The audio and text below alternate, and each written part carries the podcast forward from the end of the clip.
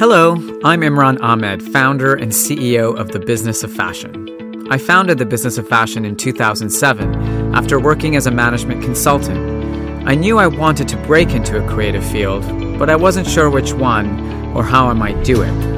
I got an idea and started meeting with young fashion designers and diagnosed a problem that many fashion companies identified around the same time. Designers were bursting with ideas, but were often disasters as business people. Today, across all channels and including social media, the business of fashion garners over 90 million monthly impressions, and our website alone receives over 1 million unique visitors a month from over 200 countries and territories around the world. BOF is a global community, and we are very proud to be a part of it.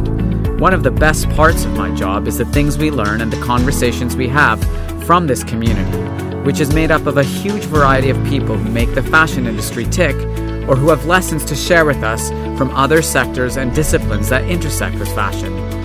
I am endlessly fascinated by these people, many of whom have become the experts I turn to when I'm trying to understand how we can help the BOF community navigate all the change in our industry and in the wider world.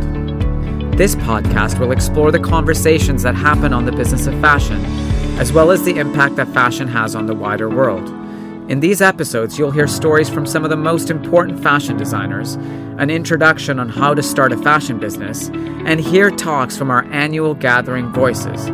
We'll also have unscripted, in depth conversations with some of my favorite people from fashion and beyond. You'll hear real stories from these experts who will educate you with their expertise and inspire you with their personal stories. All you need to do to get started is to subscribe today. We'd love to hear your feedback, so please let us know what you think and what you'd like to hear more of. Thank you for listening.